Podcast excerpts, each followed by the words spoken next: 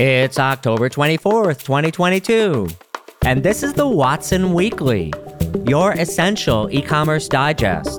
Today on our show, Kroger and Albertsons merge to create grocery challenger to Walmart. Ultra fast fashion site Shein launches resale. Toys R Us launches in 451 Macy's stores ahead of holiday season.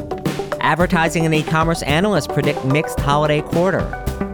And finally, the Investor Minute, which contains five items this week from the world of venture capital, acquisitions, and IPOs.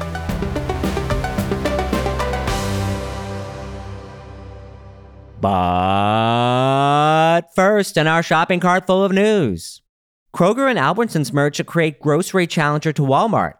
Well, that happened fast, Watsonians. Just a few days after hearing that Kroger and Albertsons were in talks to merge, the companies have announced a definitive merger agreement. Details from Kroger include the deal, which seems to be a mix of cash and stock, represents a 34% premium to the current Albertsons stock price. Kroger expects about a half a billion dollars in corporate synergies from the transaction and expects to invest about 1.3 billion in Albertsons stores to upgrade the experiences there. Another billion dollars is expected to be invested in raising wages and benefits for employees in the combined entity. This is a big move by Kroger, and not only could it accelerate the digital transformation of Kroger, it could also lead to more digital advertising revenue for the company as CPG brands look for places to put their advertising dollars. The combined entity is expected to reach 85 million households and 5,000 stores, making it the largest dedicated grocer in America, keeping in mind that Walmart is not just a grocer. Reports are that Albertsons has struggled with profitability the past few years and has had trouble breaking through to that next level of growth. Creating a new large combined grocery firm could help the firm, however. One point I noted was that the company was willing to give up at least 600 stores if necessary for antitrust reasons. Isn't that curious? Estimates show that Walmart's grocery business is $467 billion in sales, which includes Sam's Club. A combined Kroger and Albertsons clock in at about $200 billion in sales or only about half the size of Walmart. Mergers go wrong as often as they go right, so it remains to be seen whether this is good for both the consumer and the combined entity going forward. I'm most excited about the huge retail media assets that Kroger now possesses.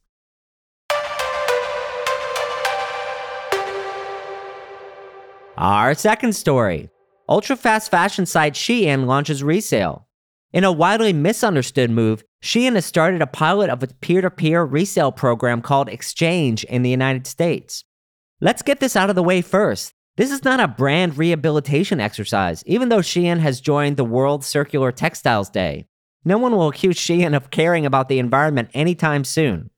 From my checks on the website and the app, it does not appear that the program is available. Here are a few of my takeaways from the initiative. First, consider the fact that Shein is actually responding to its customers. There are likely hundreds of thousands of Shein listings on eBay. I couldn't tell because eBay stops counting at 65,000. And while I couldn't directly count Poshmark Shein listings either, I Googled Shein on the Poshmark domain and came up with over 500,000 results. That's a lot of resale activity by any metric.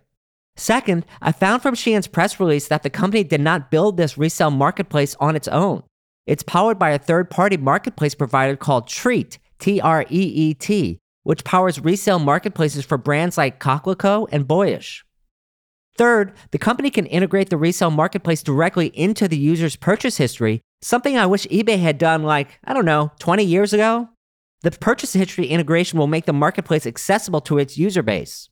And finally, Shein says it plans to launch the initiative formally next year after piloting this year. I think this is a savvy move by Shein. It seems clear that they are responding to what the consumers are doing. This makes me bullish on the idea of a Shein resale marketplace, if not the idea of Shein as a fast fashion brand itself.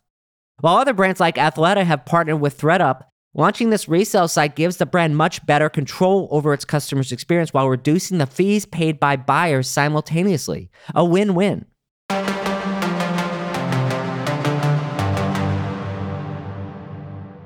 Our third story Toys R Us launches in 451 Macy's stores ahead of the holiday season. A few months after announcing their major partnership, Toys R Us has launched in over 400 Macy's stores before the holiday season. This has been coming for some time. Watsonians may recall that in March of 2021, a controlling interest in Toys R Us was acquired by firm WHP Global, who I have advised for the past few years as part of their WHP Plus digital arm. WHP Global acquires brands and invests in high growth distribution channels to revitalize them. Since then, Toys R Us seems to be on a determined pace. For example, in December 2021, Toys R Us announced its first store in the famous American Dream Mall in New Jersey, later visited by Kim Kardashian. On July 18th this year, Toys R Us announced a major partnership to bring the brand to every Macy's store in America. And finally, Macy's just announced that the, these Toys R Us areas in 451 stores, including the Macy's store at New York's Herald Square. This news is coordinated with a week of events with major brands like LOL Surprise. If you think back to the horrific journey of Toys R Us in the past 10 years from bankruptcy to rescue, it's hard to imagine a better outcome for all the Toys R Us kids out there.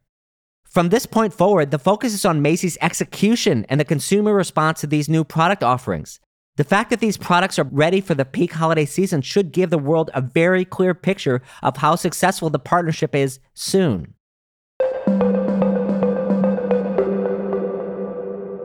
And our last story advertising and e commerce analysts predict mixed holiday quarter. A recent article from MediaPost provided a good summary of the state of the e commerce industry from the point of view of advertisers and analysts. The top 20 US media agencies saw new billings decline 35% compared to the same period a year ago through the first eight months. Baird Equity Research reports that consumers prioritize value this holiday season with Amazon, Walmart, and eBay gaining the most share, and expect consumers to turn to marketplaces more this holiday season. While Baird predicts holiday e commerce to grow 10% year over year, its survey of 1,000 shoppers indicates that larger portions of consumers expect to spend less online this year than last year. This also suggests that Baird believes that shoppers with higher incomes will be able to make up the difference. Overall, the results from the Baird survey are somewhat higher than what other analysts are predicting, with Adobe at 2.5% growth, Bain at 4%, and MasterCard at 4%. What's most interesting from this news is a shift toward marketplace spending this holidays, benefiting Amazon and other retailers with a wide selection and value pricing. Does this mean that brands not on these channels could see a rough holiday? Magic 8 Ball says all signs point to yes. Let's say you decide that sales rising 4% year over year this holiday season is a decent consensus estimate, which includes marketplace sales. The subtext here is not great for direct consumer sales, even if that's true.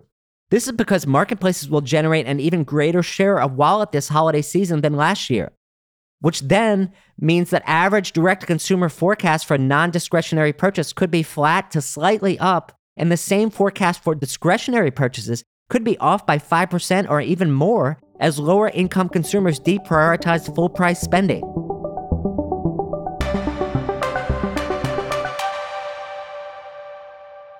It's that time, friends, for our Investor Minute. We have five items on the menu today. First, EDI network provider SPS Commerce bought Intertrade Systems for $48 million. Intertrade was a wholly owned subsidiary of MDF Commerce and provided services that enabled B2B trading, with a particular focus on apparel and general merchandise customers. This acquisition continues the general theme of larger players in the market looking for ways to get larger. Second, Sustainable household restocking service, The Rounds, raised a $38 million Series A round. The system involves forward and reverse logistics for consumers to send back containers to their sources. This concept is similar to what Nathan Faust Olive is doing for traditional merchandise, but this is more for CPG and pharmacy items. Third, pet lifestyle brand Yummers closed a $6.3 million seed round. Pets were always a great market because owners consistently look for ways to spend more on their pets. The company's primary products seem to be mix ins to traditional dog and cat food for health and taste purposes, although I have yet to verify the claims of better taste personally. Fourth, delivery startup Getir is in advanced talks to buy Gorillas. The long awaited death of the quick commerce market is finally at hand. I think most people would say it's about time, maybe? I'm still waiting for that need a stick of butter in 10 minutes use case. And finally, UK based construction B2B marketplace Yardlink raised 17.5 million in Series A funding. Yardlink is a B2B procurement marketplace specifically for the construction industry connecting contractors, suppliers, and equipment purchase or hire. The company plans to use the funds to double its headcount and accelerate its growth. Duh. This continues a digitization theme in an industry that still does not have a large percentage of purchases happening online. That's all for this week. Till next time, Watsonians. Hi, I'm Rick Watson, CEO and founder of RMW Commerce Consulting and host of the Watson Weekly podcast, your essential e commerce digest. Our production partner for this series is Citizen Racecar. The show is produced by Alex Brower, production manager Gabriella Montequin. To hear new episodes of the show every Monday morning, subscribe now at rmwcommerce.com slash Watson Weekly and wherever you get your podcasts.